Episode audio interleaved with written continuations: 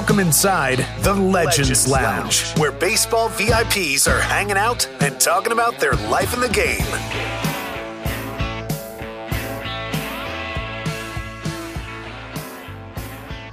Oh, we've got one I've been looking forward to for a while. Wade Boggs, the entertainment superstar, obviously the baseball legend as well. But I really appreciate guys that put themselves out there.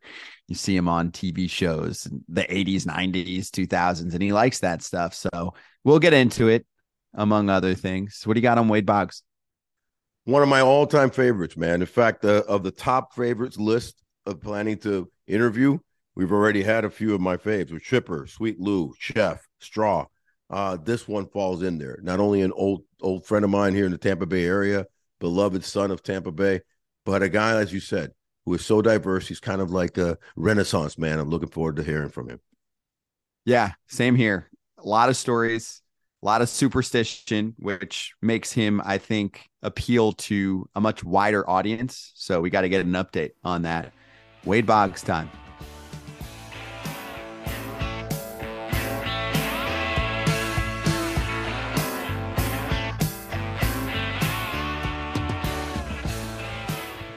Hall of Famer passing through the lounge. We've got a Mr. 3000 career 328 hitter on base percentage, well past 412 time All Stars. Could take a minute. Oh, so brace yourself. Two time Gold Glover, five time.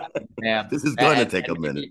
Maybe, yeah, and maybe most precious, which I'm, I'm curious, but you know the the 1996 World Series ring too is there with the dominant Yankees club. So Wade Boggs, awesome to have you inside the lounge. How's life, Wade? Great, Scott. How are you? Nice to see you, though. Buddy, hey man, thank you for coming aboard. Sure. Um, yeah. Always great to, to, see you. Got got to spend some time with you just recently. We'll talk about that. But um, you know, I, I Scotty, very few people, you know, personify the game as much as Wade does. I mean, uh, um, recently, uh, I introduced him, at, at, and we'll talk about that later on when we get a chance. Uh, I introduced Wade this way in the last 30 years, in my book, my estimate, I think many, many others, there's only been five pure batsmiths, and they all go by one name, almost like Bono, Cher, Cher or Michael. Uh, and that's Tony, Albert, Miggy, Ichiro, and Wade. And and you know, you know who you're talking about. And um, and it's one of the greatest hitters of the game's ever seen, uh, and a competitor. Um, Wade, um, starting right off the bat, I mean, how you doing? And uh, you know what, what's uh, been going on lately in life? Well, I'm I'm retired and taking care of grandbabies. That's full time occupation when you when you have nine of them. So, um, and I retired uh, a couple years ago from uh, high school baseball. I was coaching over here in Wharton and New Tampa, and and uh, so that's left a somewhat of a void. So now I've got to get back out on the water and maybe catch some more fish and and uh, shoot some more uh, of the uh, tryout. that, that was fun. Wade, how do you have how much interaction, if any, do you have? Of course, I know you have former teammates and alums, but um, anything with with even current players as well about you know advice or people that ever get connected to you that are excited to talk to you or to meet you. You know, the uh the baseball community where, you know, I'll come across players and and say, "Hey, like who are some of your favorites that you watched growing up?" And obviously your name comes up. Um so just curious if how often that happens if there's any you know recent stories even if it's in the past whatever five ten years that someone has gotten connected to you and been like yo just tell me how you did what you did well, I, I I love to talk about hitting. That's that's one of the the, the great things, and and I've sort of uh, within within probably the last five or six years, um, organizations don't like former players talking to young players for some reason.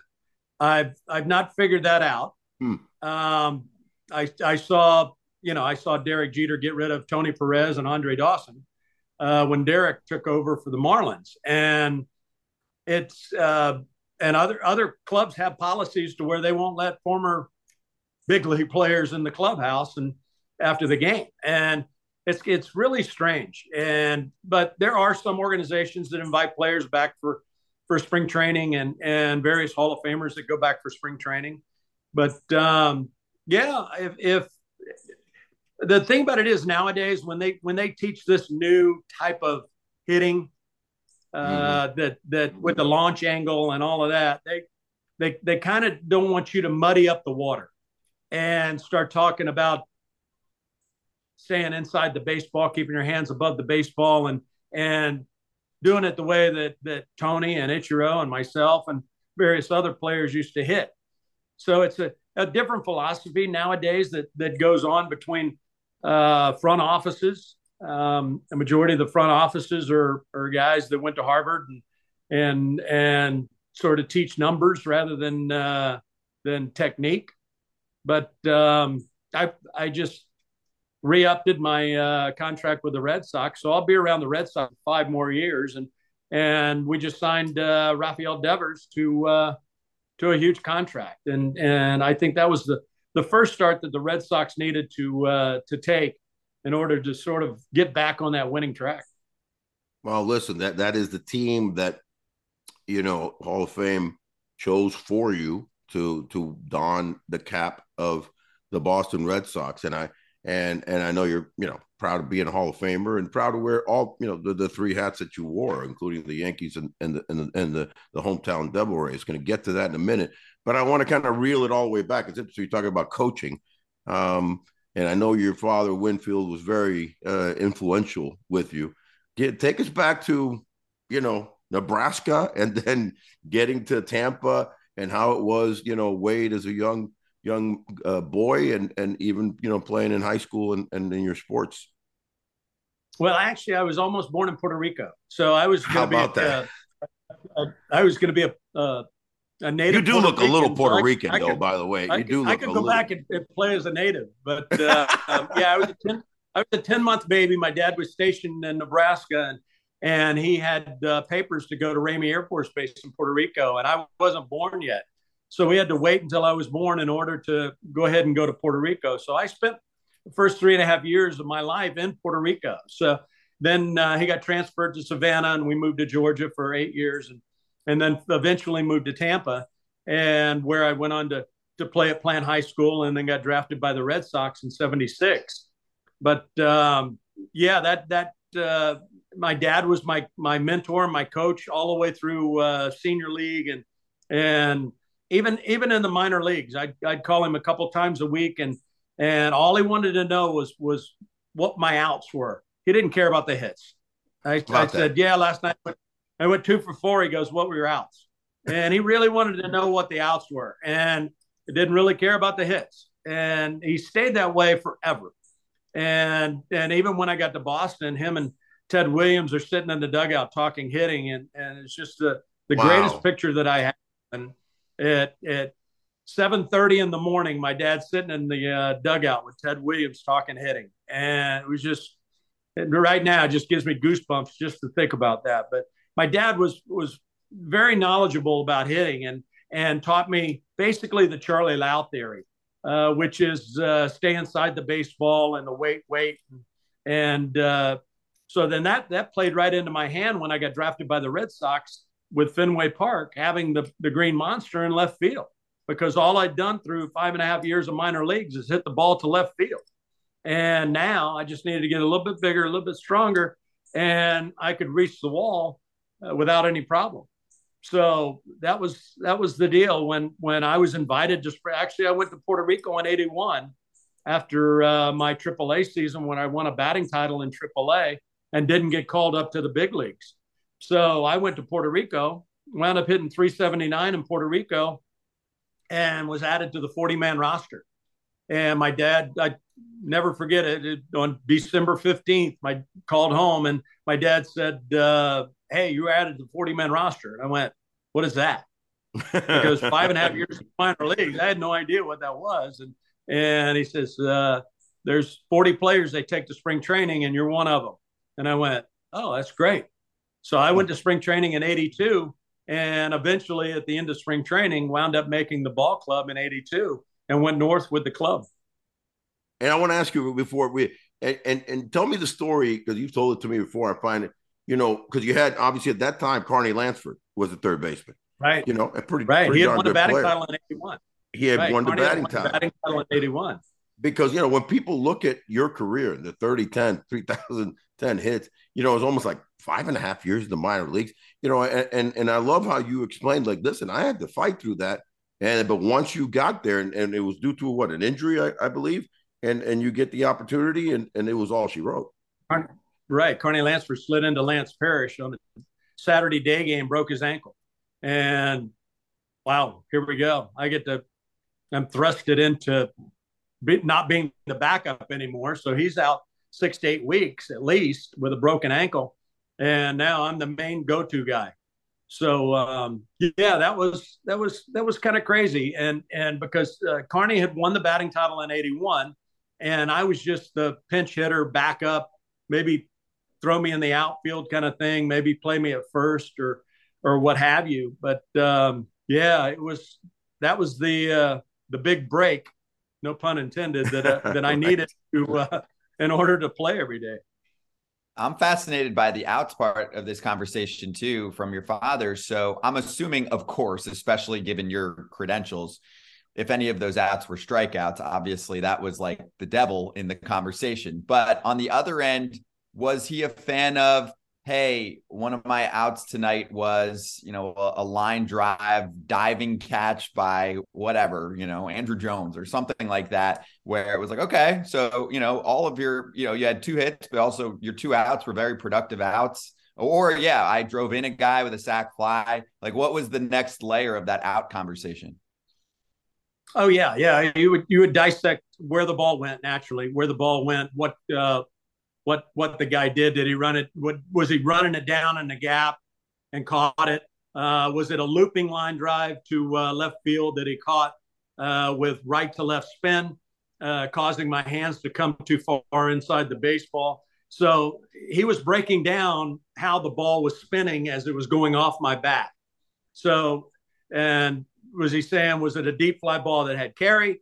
Um, if not, uh, you're too far in front, you're getting too far on your front side. If you're uh, popping the ball up uh, to the outfield, uh, you got to keep your weight back just a little bit longer. Um, yeah, I didn't I didn't strike out a whole lot, so that was kind of the great part of the conversation. You didn't really have to worry about me striking out, but uh, the the biggest thing was was uh, little loopy fly balls that he knew I was getting to my front side too soon and telling me to keep my hands back and keep my weight back until I made contact. You're gonna love this, so because you played with with with with uh, Marty Barrett, right? Right. Remember? Yeah. Right. And, so I played hidden, with Tommy. ball trick artist. Yes, I played with Tommy Barrett, who arguably was a better hitter than Marty. Marty was just a better all around baseball player, but Tommy Barrett was was he finally got up to big leagues for a little bit and had you know a few years he this is what Tommy would do. It's interesting to talk about calling your dad Winfield. Uh, and this was obviously got hey, this is you know pre-cellular phone, right? So you're oh, calling yeah. from a yeah. hotel, your phone booth, wherever you're at at yeah. a ballpark, and a, you know because the the clubhouses would have a phone booth or something, and you'd make a collect call a or collect. Yeah, right? exactly. Well, this is what Tommy would do. He would call his parents like once a week, and they would recap with his dad. But every night he would call collect and they would have a code to let him know what he how many hits he had. So he would call collect and he'd go uh a collect call from T Barrett. And then that meant that he had two hits. Collect call from Tommy. That meant he had three hits. Collect call and wow. went over.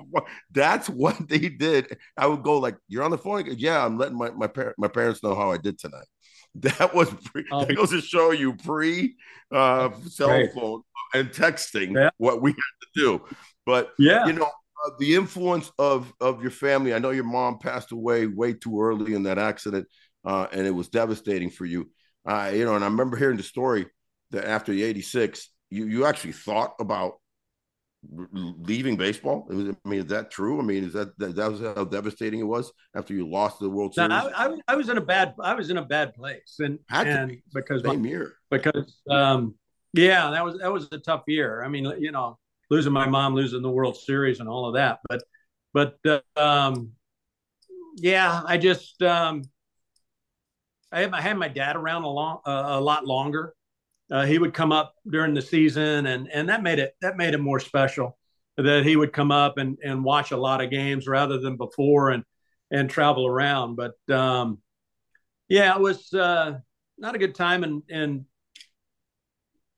during that period, but uh, got out of it and, and amen resurrected. Yeah, yeah, buddy. Yeah, buddy. Glad you did. Wade, was there anything that you turned to that really kind of obviously you mentioned your father, but that that really kind of helped you? Um, like were were there, I guess, certain teammates that you did open up to, or any kind of practices that you kind of changed? Um and and i know hey well, we can get into that for two minutes later too but like you're a superstitious guy. So like anything routine oriented that you did you know differently during that time to get you through really difficult times from a personal standpoint well i, I had the great greatest corner man of, of all time and that was walt Hriniak and ah. and i could i could confide in walter um on a daily basis and we would just sit in the dugout and talk for for an hour, hour and a half, or, or what have you before stretching or, or what have you. And and and he was my outlet. He really was. And and he's he's such a such a, a, a tremendous asset that I had that that he was my sounding board and and he was he was always there to yell at you and that that was what I appreciated because um, you know, a lot of guys get in the batting cage and take it for granted and and sort of uh, just go through the motions. And I didn't I didn't want to present Walter with anything like that because he enjoyed watching me take batting practice because I would I would execute various things during batting practice and other guys would get in and just go through the motions and and Walter he, he didn't care for that he, he thought that that do your work, get it done, and and then prepare for the game. And and that's basically what batting practice is, and uh, is is preparation for the game. And you you make sure everything's clicking on all cylinders, and then uh, here comes the the hard part of of baseball, and that's the game. Uh, practice is easy if you if you go about it the right way. But uh, Walter was always there for me, and he's he's just such a, a a, wonderful mentor, a wonderful, like I said, the greatest corner man you could ever have. I know Angelo Dun- Angelo Dundee is probably the greatest corner man, but um, Walt Hriniak's the greatest corner man I've ever been around. That's a great story, and and also from the Charlie Lau, you know, kind of tree or so of, of, of you know the concept of hitting. So so it was a very similar thing to what your dad and, and yeah, that learned. that sort of fit that fit the mold when I came up, and and I had the when I was a rookie in '82, I had the the distinction of of having to go in the batting cage at 6:15 every morning because you are the rookie, and right. so that was that was that that was fine, and and Walter Walter said uh, about halfway through spring training he said, Few dare to be great. And I've always taken those words to heart. And, and to me, that was a challenge. And then eventually in 82, I had 349, and they traded Carney Lansford after the 80, uh, 82 season. And I was the starting third baseman in 83. And then 83, I wound up winning the batting title after Carney left. So, um, great words of wisdom by Walter. Few dare to be great and that was the uh, sort of the motivational when you look in the mirror kind of thing that that you sit there and go, "Hey, there's a challenge right there." You know, I'm, I'm just going to jump into great left-handed hitters from your era of the mid 80s. So we had just come out of the mid to late 70s. Uh, and George was still around. George Brett, you know, was kind of on the tail end, so to speak, but he was still, Rod you know, Rod Carew. That's the other one. Those guys were kind of, you know, coming on to their latter part of their career, while there was three mad great hitters that seemingly were just one upping each other in the mid 80s. And that was Wade Boggs, Tony Gwynn, and Don Mattingly. And and Donnie later on, because of his back injuries, kind of, you know, fell short. And, you know, he's a guy that I think you would agree would have made it to the Hall of Fame had it not been for the serious back injuries. but I remember I was in that same era, man. So you know, I was stuck in AAA and popping up to the Yanks for a minute, you know, and and and then finally gotten traded as a first baseman outfielder with with you know NDH, Don Baylor, Dave Winfield, Don, Don Mattingly. I wasn't going to be playing a whole lot, but I got to flap my right. wings later. But talk right. about the, the three of you because it was very unique as a former player in that era and, and knowing hitting. I, I, was just dumbfounded uh, how your guys approach, and it was kind of similar, actually, all three of you, uh, in the sense that you would take the first pitch, you know, t- sometimes just take not just the first pitch, first strike. You wait for a strike and then go, okay, now I'm ready to hit. Well, I mean, uh, George was a little bit more dynamic than I was. He was the home run power guy. yeah, no, I was talking more about uh, Tony, you, and and Donnie because that was in that mid '80s. That was like well, dramatic. Tony, Tony was Tony was the mirror image of myself. Uh, Tony played 24-40. I played 24-39. Um, he had, I think, uh, almost 100 hits more than I did. I think I had about 400 more walks than he did. But um, Tony wasn't a walk guy, and uh, he was more of a, he was more of a contact guy, and so he was the mirror image of the National League of what I was in the American yep. League, mm-hmm. and and I mean, you know, coming off of of the seven batting titles that Rod Carew had won, uh, that that was one of the guys that I knew every year going into the season that I'm going to be challenged by Rod Carew, George Brett, Kirby Puckett, Paul Molitor, all these guys, and and it was in the senior circuit. It seemed like there was Tony Gwynn, and then the middle of the pack were at 320 and right around in there. Um, we had a lot of high average guys in the American League for some odd reason, but uh, and and Donnie completely revamped his whole swing once he started playing in Yankee Stadium all the time because Donnie was more of an inside out guy hitting the ball to left field. And then with the short porch in right field, he could elevate the ball. And then Donnie started turning on balls. And so it made it even more difficult to uh, to pitch to Donnie. And, and eventually Donnie had won the batting title in 1984. But um, yeah, that was, you know, those are three wonderful years that I had when I when I played with Donnie in New York, 93, 94, 95. And uh, I, I, attribute the two gold gloves that I won to Donnie. And uh, having a guy over at first base, it takes that one error a week away from you. It sort right. of plays with your psyche.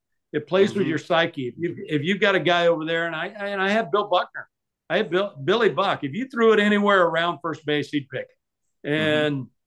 It was you know it was a shame with the with the play in the World Series, but but uh, he was vastly underrated uh, for his defense. He, he, Billy Buck could pick, but uh, when you talk when you talk about first basemen that can pick, though, Donnie Donnie was the top. Donnie was the beast, bro. He was the beast. He I was. was.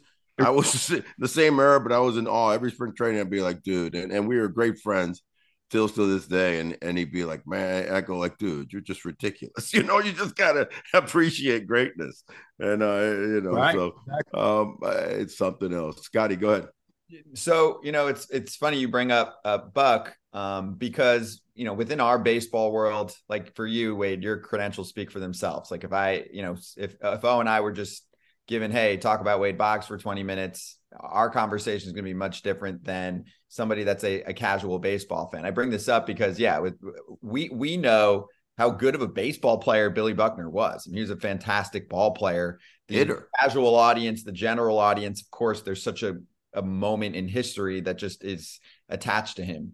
So what I find interesting is, and I think for the most part, when you go over a conversation like that, it's usually on a positive light where it's here's a guy who played and whether he was a Hall of Famer or just a bench guy, like we know that person within our baseball community. But then there are very few that can get to this other level of being known by somebody in another country that doesn't even know anything about baseball. And I'm bringing this up, Wade, because of, of course, within the baseball world, you're a Hall of Famer, the, the whole nine yards. But if I like talk to a random person and bring your name up, there are there are also parts and these are good things that can be brought up like oh that's one of the that's the guy that was superstitious and i saw him in you know the simpsons or always sunny in philadelphia all of that right so wondering on on that the renaissance right like take what'd you say the Renaissance man. The right. Renaissance. That's a great way to put it. So that's why I'm curious Good what point. you know how often that gets brought up and what your thoughts are on like this other part of what makes you you and and and what also in my mind is always great for baseball because it brings in others, right? Like the fact that we can have someone that has never watched a baseball game in their life. No, isn't there a guy Wade Boggs who was superstitious and they know some of the stories about you? And to me, that's awesome for the game too. Well, Scott, you have to understand there's 273 players in the uh, Hall of Fame, and I'm the only one with superstitious on his plaque. So that has to seriously that has to has to speak volumes about wow how personified my superstitions were. But getting back to walking through the airport, somebody randomly will come up to me and and say, "Are you Wade Boggs?" And I said, "Yeah." I said, "Oh, I saw you on Cheers." And they just walk away, and they don't even know that I'm a baseball player. They just saw me on Cheers. Or, "Hey, Always Sunny was my favorite," and you did a great job. Uh, what other shows have you been on? And I'm going, uh, I was a baseball player. And they go, baseball. But a, a, a, lot of people, I mean, I, I haven't ventured out, but I, I should start going to Comic Cons to where I, I can sit on cool. Cheers and Always yeah. Sunny. And, and, I mean, I've, I've been on quite a few shows and, and, and Psych, I've been on Psych and and I, I love doing things in Hollywood, and and it, they're they're really neat. And and I got to do uh, actually a movie in Louisiana. It's called Swamp Shark, and I got to play Deputy Stanley. And there was Robert Davi, Chris, uh, uh, Christy, uh, DB Sweeney, and uh, um, Kristy Swanson, I believe. And and it is. It was, and it was just and Robert Davi. He was the uh, he was the sheriff, but it was uh, a sci-fi thriller. I can't believe that I didn't get a, a, a runner-up for uh, supporting actor in it, but Should but uh, I was out of my element because the majority of the things that we do with with Cheers and, and all of this, you play yourself. And then I now I got to put on a uniform and play somebody else. And I had to talk to Ron Guidry for like two or three weeks just to get that Cajun accent down and that was that was probably the neatest part of it. So I'd I'd call Ron Guidry for an hour and just listen to him talk. Agent, the Raging Cajun, Louisiana Lightning. By the way, Psych, one of my go. favorites, and I know that episode because I'm a big, big Psych fan, seeing every single episode, probably three times. Dead Man's uh, Curve. Yeah, Dead Man's Curve, and uh, come on, come on, son, uh, from Gus. I love that character. Right. But I'm gonna go Psych right. on you right now because I do want, and I this is one thing I've known you for a long time, and I've never asked you. Um, so 1986, you lose the World Series. New York City then becomes the site of your greatest heartbreak in baseball, but also the site of your greatest success in baseball when you win a World Series. So, I mean, talk about those two comparisons that are basically a decade apart. Um, how was that? And if I can slide in, no pun intended, to baseball, it was Boston to New York, dog. I mean, that's those are heated rivalries. If you're, if you're gonna do it, do it right. And like Walt Hriniak said, right? It takes uh, what was it to be great? I don't think anybody in Hollywood would have ever scripted me going from Boston to New York. Um, as well as fate has it, uh, if Mr. Yawkey doesn't die um, in January of 92, I'm I'm a Red Sox for life because I was getting ready to sign a seven-year deal for 37 million, and she slipped and fell in a tub in January of 92, and I went to spring training and they pulled the, the offer off the table. So hmm. that was seven years, and I would have been probably 39 at the end of that contract. And with with Lou Gorman and and the the Brain Trust in Boston, they decided to uh, let me walk and and deal with Scott Cooper, and I was a free agent. So at the end of the '92 season, I had to find a job, and the Dodgers were the first to call, but uh, it was a year and uh, a year and an option, and then two days later, the Yankees called and offered me kind of what was a no-brainer to go to New York. And it was I, I think it was a, a, a pet project of Mr. Steinbrenner to take me away from Boston and put me in New York because the at the time Stick Michaels was the GM and Buck uh, they weren't on they weren't on board with me going there, and I had to win over not only Stick but Buck and go there and and prove that that I wasn't washed up and listening to all the writers say, oh, he, he'll never hit in Yankee Stadium and and so coincidentally, I spent all off season playing at low to left and high to right, which is completely opposite of Fenway Park.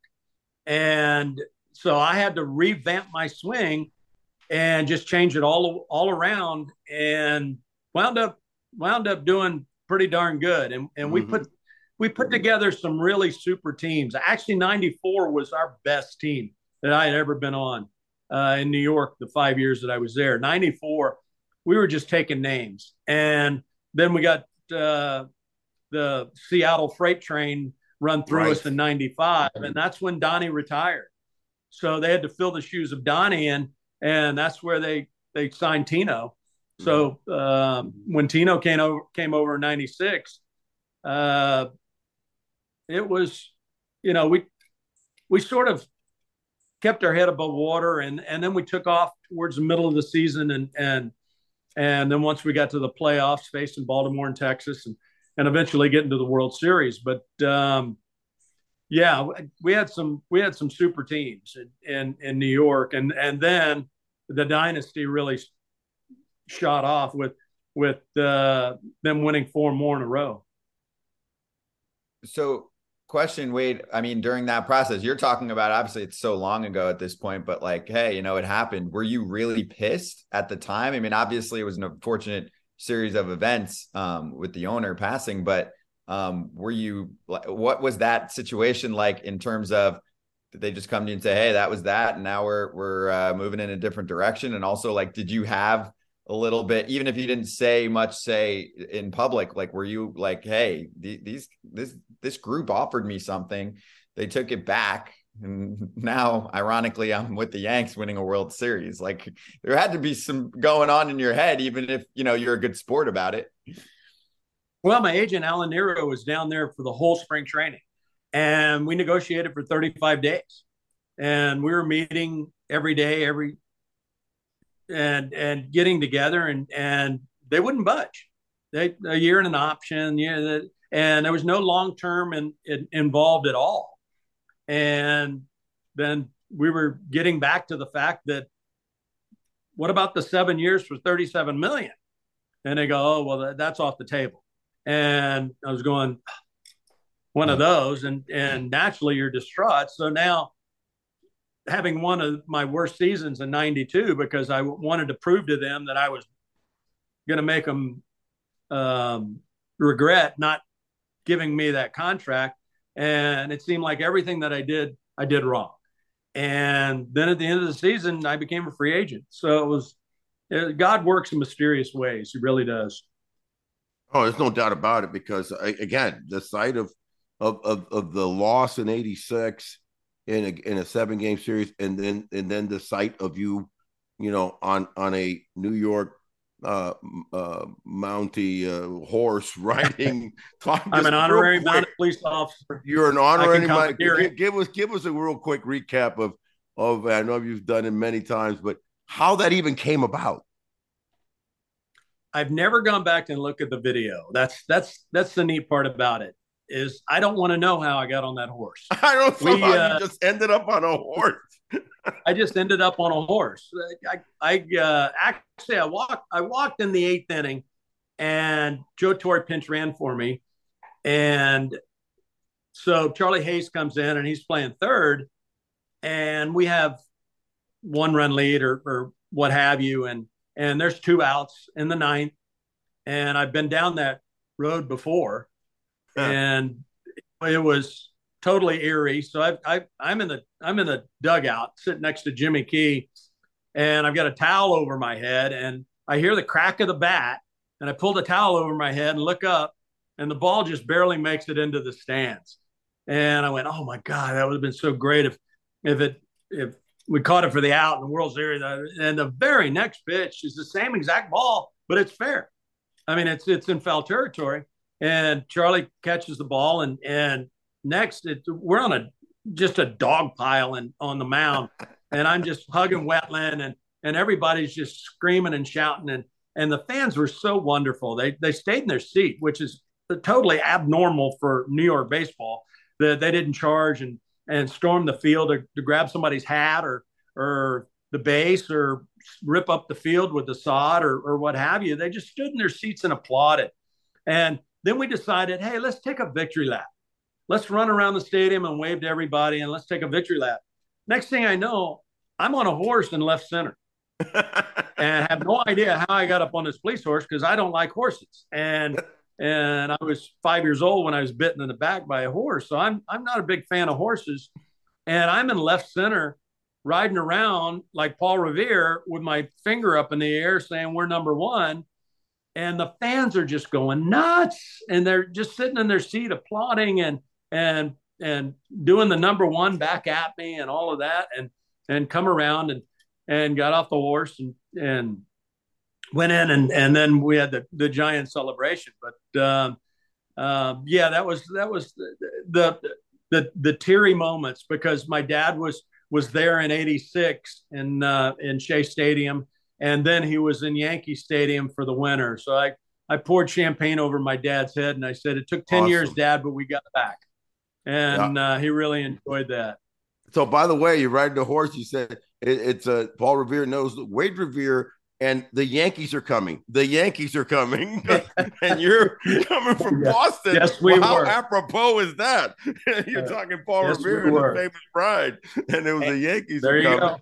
That's hilarious, bro. And it was organic, though, because oh, totally. Couple, this wasn't planned. That's a no, that's the we've beauty. Seen a couple horse cameos since then, right? Like, didn't Bumgarner come out in a horse one of the years after? But that's like, right. you know, not in a way, right. but the next season, I think when they were celebrating something like that. But which is cool, and and Bumgarner's a, a postseason legend and all that. But they they put that together. This was like Wade's telling us, just like, and suddenly I'm on a horse. So listen, we have a tie to that. I'm, I'm going to tell you how we're tied to that. You getting on a horse, okay? Because in 1978, the Yankees won game five. Uh, let's see, three, four, and five in Yankee Stadium. I got tickets with my cousin behind home plate from my great uncle who always had Yankee tickets, great seats, and we watched. I was 15 years old, Wade, and in fact, wow. it was the series 1978, and then you know later on I get drafted by the Yankees 81, and, finally, I mean I was a Yankee coming out of the womb, brother, and and uh, I, I, I my parent, you know, we we came from Cuba and settled in Miami. Most of my family settled in Manhattan from Cuba. You know, all the Cubans in New York, either New York or Miami. So long story short, what happened was I'm on the thing. My cousin is the same age as mine, it's a girl cousin. The Yankees win game four and game five, the famous games where Reggie does the hip thing, right? Oh yeah, and he yeah. against, the against the Dodgers. So they're going to game six and seven. They're not coming back to New York. They end up winning game six and winning the World Series in '78. But right. the Yankee fans knew that this is the last game in Yankee Stadium, so they charged the field, right? Oh and yeah. My my yeah. cousin goes, "Come on!" My girl cousin's just crazy, right? And she goes, and I'm like, "No, no!" And I jump on the field I took a chunk of grass and I kept that chunk of grass in my room in my parents' house for probably 20 years till my mom accidentally wow. threw it away. I, I, wanted, you know, like, mom, it was like a trading card for me. You know what I mean? And the funny thing is that then from then on, whenever the Yanks made the playoffs, they added horses because crazy Yankee fans would run on the field. And right. so I helped you get on a horse by jumping there on the go. field when I was 15 years old. I appreciate that. You're welcome, buddy. I love you. That's, That's awesome. good. Hey, okay, so I got one more, and then O will do his big thing yeah, to, yeah, to yeah. finish. So back back to to superstitions for one moment, because like this is now post playing sure. Wade. Are you still superstitious? Do you still have certain things that are a part of your routine every day? Like, what's the Wade Boggs post playing career like? Well, thank God my ADHD or whatever that's called, uh, the or compulsive disorder or whatever I OCD clinically OCD, right yeah. OCD uh, yeah whatever he's got, was, all, he's got all the monikers uh, I've got a lucky hat maybe that I have I, I use for fishing or something like that. As far as the chicken, I've cut back to about five days a week. I don't have to I don't have to eat it every day.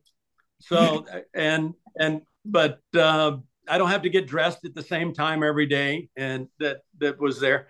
I I probably had in the neighborhood of seventy five to eighty superstitions that I had to go through during wow. the course of the day, in order. Oh yeah, it was it was extremely OCD, and but you know when you get to the yard about 12 30 1 o'clock you got uh, until a night game you got a lot of time to to kill and the majority of it was being consumed by by taking your ground balls at the same time uh, getting dressed at the same time. And so, yeah, I, I've, I've resigned to the fact. Well, when I was coaching high school, I would make sure I had chicken on the days that we would play. Uh, not that it would rub off on any of the players or anything like that, but just sort of maybe bring some luck to the to the team. And and but uh, yeah, it, it I thank God that a majority of it my my it freed my brain up. Right. I tell you what, but it led to 3,010 hits. And before I ask you no way Jose question, the 3,000th hit. Um, I was there. Um, you know, I retired in 97 and and and walked into uh, Mr. Naimoli hiring me in the front office with the Rays back then. And and um and I just was, you know, doing a little community stuff and getting to watch you and Freddie uh, having done that myself five years earlier with the Marlins. I knew how exciting it is to play for your hometown team walk us through the 3000th hit being a home run, Boggs. Well, we just we just come back from Seattle, and and I had got uh, I had gotten the uh, 397, so I needed three hits, and we had a, a weekend series with Cleveland, Friday, Saturday, and Sunday, and actually Friday night, uh, my my son at the time he was 13, right 13, 14, he was the uh, bat boy and so he, I would let him pick out the bat and let him rub up the balls and various things like that. So Friday night, I was over 3 with a walk. And so everybody goes, well, he needs three more hits for the weekend. And and Charlie Nagy's pitching. I'm 217 lifetime off to Charlie Nagy. So going across the bridge and talking to my son, I said, uh, Brett, what do you think? Uh, I need three. He says, You get it tonight, Dad. And I went, I don't know, Charlie Nagy, he's pretty tough. And he said, No, he says, You're fine. So I get I get the first knock, uh, base hit in the hole at first, man on first, base hit, 29.98. Then come up against Nagy again and 29.99. And I'm standing on first, and Jim Thome's the first baseman, and he goes, Bogsy, you live for this, don't you? He says, This is the coolest thing I've ever seen. And you can, and when Jimmy talks, you can just hear that that country swagger that he's got. And he goes, Bogsy, this is the coolest thing I've ever seen. And I said, Well, it's going to get a little bit more cooler because I'm I'm I'm going to do something special. I said three thousands tonight. I, I I got maybe two more at bats, so I'm going to get it done tonight. And I'll be darned. They brought in Chris Haney, and Larry Rothschild at the time was the manager. Called me over to the dugout, and he said, "Wade, I'm going to pinch hit for you." and the look of my son's eyes were priceless. I mean, it was like deer in the headlight. He goes, "Oh my God, you can't pitch hit for my dad." And I said, "No, Larry." I said, "You're not gonna you're not gonna pitch it for me right here." And then got to two two with Chris Haney. He had spun a he had spun a one two curveball, and then the next pitch was a two two breaking ball. And the minute I hit it, I knew it was gone. I didn't hit a lot of home runs, but I knew it was gone. And I said, "Well, I'm not getting that one back." and high five Billy Hatcher, and then rounding first, blew a kiss to my mom, come back home, and I'd stepped on home plate for so long in, in 18 years, I decided to kneel down and kiss it. And so that was the all the drama that that came out with the with with the home run. But it was uh, it, it was an incredible night, and I, there were 43, 43 and a half uh, thousand at the trop, just loud and and flash bulbs going off, and it was a it was a spectacle. Wow, very well put. I was reliving it, man, with you, man. And you got the ball though. You got the ball back, didn't you? Oh yeah, Mike Hogan. Uh, he was in the outfield. Mike Hogan. Uh, he works over here at USF. Uh, caught it and brought it to the uh, clubhouse, nice. and didn't want anything for it. He said it looked better in your trophy case than it would mine. And Devil Rays wound up giving him season tickets, and and I gave him a jersey that I'd worn in the game, and and a couple game used bats, and but uh, yeah, yeah, he he didn't want anything for it, and and till this day we still stay in communication and all that. It, just a, a super gesture by a, a, a great man. I tell you what, Scotty B. I, I, unless he wants to tell an, uh, another crazy that, that, that, I think there is no better, no way, Jose, yeah. than that right there. that is an yeah. incredible story. We tied in Brett, his son. Holy cow, man! That's awesome, Bogsy. Wonderful. Yeah, it's been a pleasure, guys. Yeah, it has really. It's really great to to catch up. We appreciate the time and uh, yeah, keep enjoying life out there. And and I'm glad, like I know, just to put a bow on it, I'm glad that you are, like you said, free. Because I've dealt with some, on a maybe smaller scales, most CDs, and you know, I have in my family some of that as well. So, like to to not have to feel like you've got this like agenda and checklist that you have to do every day. It must be it's, oh, yeah. it's a good yeah. next chapter in life. I like that. yeah, his only problem is. is like when we do work together in some show or something. If I'm parked in front of him and I'm always a slow cue, but if I haven't gotten out and he's trying to get home, that's the only problem that he has with me. Uh, and, and, and, by the way, uh, and he'll add to it if you all get a chance, go on to the tryout.com which is a great show that's going to come out in the spring that Wade and I are both in. It's about uh, uh, well, tell them a little bit, Wade, real quick before we yeah, go. finish with that. I, I don't know about this. It, it's uh, sort of a brain trust of uh, uh, a couple guys that used to work for the Yankees and still do. Um, Ray Negron and and um, and Armando Gutierrez. Armando uh, Gutierrez. And yeah. they came up with this concept probably about five or six years ago and ran it by me. Said, what about doing like an American Idol? And you have guest judges and and various things like that. And and guys try out. And the winner of the the whole show gets a professional contract. And i went yeah i, I think it'll fly. And we filmed it here in tampa university of tampa and, and surprised us mr. right? With, with, field with, we surprised some of the had, good players. We, we we started out uh, and they're players from all over the united states and and we started out with about 25 and whittled them down to the to the end. And it was it was in my opinion an unbelievable show because it it, it showcased a lot of their talent um, hitting throwing running. Guys so, that slipped through the crack um, too. Guys that slipped through the crack you know? Exactly. And and that was sort of your dreams can come true. And that was sort of the basis of the show is that that well you didn't get a second chance and and you were you know hurt your senior year in college or your senior year in high school and now you've got a chance make the best of it.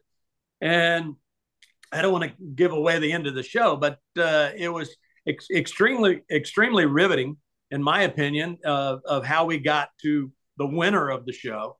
Yep. And but it was it was um, it, it's it's well worth a look. It really is, and and we have we have visions of of possibly going to Japan, and and doing it over there, and and who knows, multiple we might go to the Dominican, multiple yeah. places, and yeah. wherever the best fishing is, we'll be there. That's awesome. Wait, so where where oh where is it? Like where, where is it? Do you know? Uh, well, it's, it's right now. Where? It's being it's being shopped around. There's a very very oh. good chance it's going to uh, show end up on Netflix.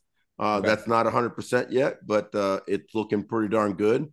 And um, and it'll be out definitely by the spring, you know, c- concurrently with with the baseball season coming out. So yep. it's in post it's in post production right now. We filmed for about eight days, and uh, at, at the end, so Wade and I were like the main judges slash mentors because that was the cool thing. I would say it'd be more like the voice if it was anything. You know what I mean? We were judges, but we were right. also mentoring right. these guys. And then in the end, we bring in the last couple days we bring in big boys. We brought in Enos Cabell, you know, with the Houston Astros, one of their top executives, former great, and uh, Brian Cashman uh, from the Yankees, right. and they helped Those us solidify. They they they right. picked. They signed. You know, I'll leave it at that because we don't want to give away the you know the the spoilers, so to speak. But it was more Bogsy, right? More than I expected it was going to be. I'm going to tell you that much. Oh yeah, yeah. I mean, it it it it worked itself out in the yeah. beginning. It's it it kind of seemed well hokey. That right. Okay. Right. Here's here's people that that it, it's it's not a fantasy camp. I mean, these guys still have that dream of playing in the big leagues, and oh, you had that dream, I had that dream, and they just needed a break, yep. and we were we were the facilitators of that break, and wound up getting him a, a minor league deal. So yeah, the winner got a minor league deal. And now he's got to go prove us right. Exactly. his way up through the minor leagues and, and not make well, us look like dope. If, if, if, they get to make millions, we're getting 50% of their salary, right? Is it something like that way? I think it was. Uh, I think it was at least 10, but. you're his five for you and five for me. Yeah, you're. I awesome, can't believe. Oh, I can't believe we almost said goodbye on this interview, and you like we we missed that. I didn't know nah, you, you know coming out. That's awesome. It's coming up, man. We had a yeah. great time filming it, and and Bogsy was definitely the the star of, uh, of of of the show as far as uh what's the guy on the he, he wasn't you know I wouldn't say Simon Cowell. He was more like what what's the Shelton? I think he's more like the the guy on the Voice. That's the, the lead dude. Blake Shelton. Yeah, Blake, Blake Shelton. Shelton. I, I, would yeah. think that Bogsy's more like Blake Shelton. That's a better comp than I, I totally better Simon comp. anyway. I think you'd probably yeah. take that. Yeah. I didn't have anything bad to say about these guys, and so it was, it was well, that's all right. Thanks, so we'll look Wade. forward to that. Thank you, Wade. My, my pleasure. My best to Debbie, man. You're awesome, buddy. Thank I will. Take care, guys.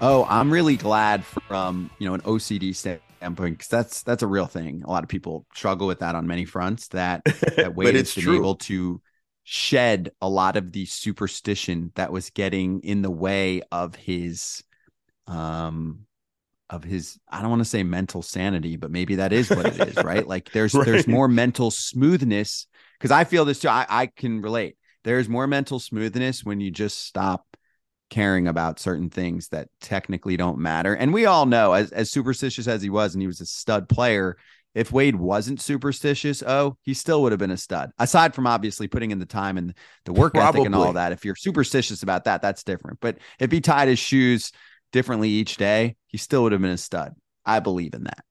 I believe too. 30 10 would have showed up uh, uh, probably, you know, uh, give or take 10, but he would have been a 3000, you know, hit guy. He just was that pure, that awesome. But I'll tell you, if he was still playing right now, I bet you he still have these massive superstitions. So it just happens to be that he's no longer hitting up at the plate at Fenway and other parks or Yankee Stadium. So it's very curious.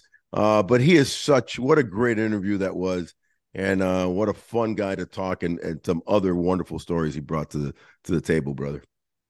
Agree. Now another celebrity popping up for this week in baseball, Feb 12, 1999. So you go back to the 90s when the Padres signed a 37-year-old country music singer in Garth Brooks. They brought him to spring training camp as a non-roster player and uh, he took some hacks, man, and he was going for it. Oh, he was serious. There's no doubt. I mean, uh, I think he did this a couple of times, and uh, 99 might have been the first time, but but um, he was serious. He's always been a mad baseball fan. And uh, speaking of Wade being on, you know, this is being Wade's episode. I'm sure they cross paths. Wade's a huge country western guy, country music fan. So uh, probably, probably, uh, you know, maybe he called Wade and got some tips on on hitting. But uh, I remember watching him back in '99 and, and saying, "He's this isn't a joke. He's out there for real, real." Oh, do players get pissed if there's a Garth Brooks or Tim Tebow or someone like that popping up? Or is there a line like those guys at least were going like, like they were trying? It wasn't like you know Will Ferrell popping up for a day, which was only a day, and it was a, I think a lot of charity involved. And I I loved the entertainment factor that because like let's not take spring training too seriously. And Will Ferrell is you want to talk icon, legend, all of that. So, but if a guy's like showing up and really going for it for multiple days, and you know he hasn't necessarily earned that spot, would that rub players the wrong way? I think back in the day, yes. I think nowadays, back, back, back, you know, like Russell Wilson shows up, and they're probably like, "Yo, this yeah. is awesome, Russell Wilson yeah. for a few days." Uh, I would love to have Pat Mahomes, you know, show up at, at a spring training near you and near Hell us, yeah. and and and then watch him just you know throw throw a couple sliders sidearm, um, like uh, Slick P. Uh, uh, was was his dad? I think they call him Slick P or Slippery P or something like that. Uh, his dad, but uh, senior. But the bottom line with that question is that it also depends on the greatness of the two things for me. It depended on how how huge the talent was.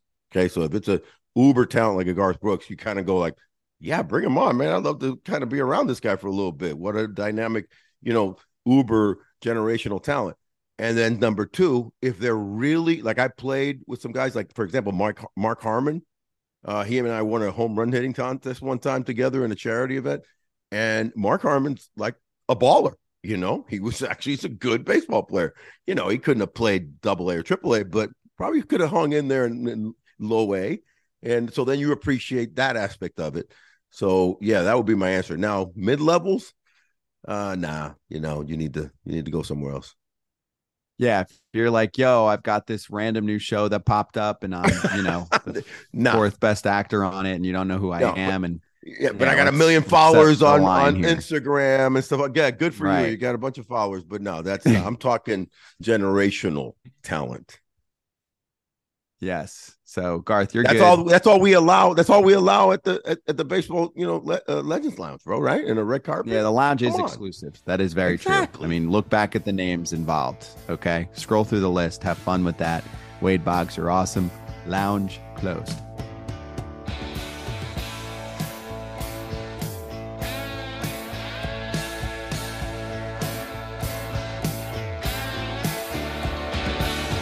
The Legends Lounge podcast is brought to you by Major League Alumni Marketing. Hit us with questions or comments at legendslounge at mlbpaa.com. Check out our memorabilia at mlamauthentics.com. Later, Legends.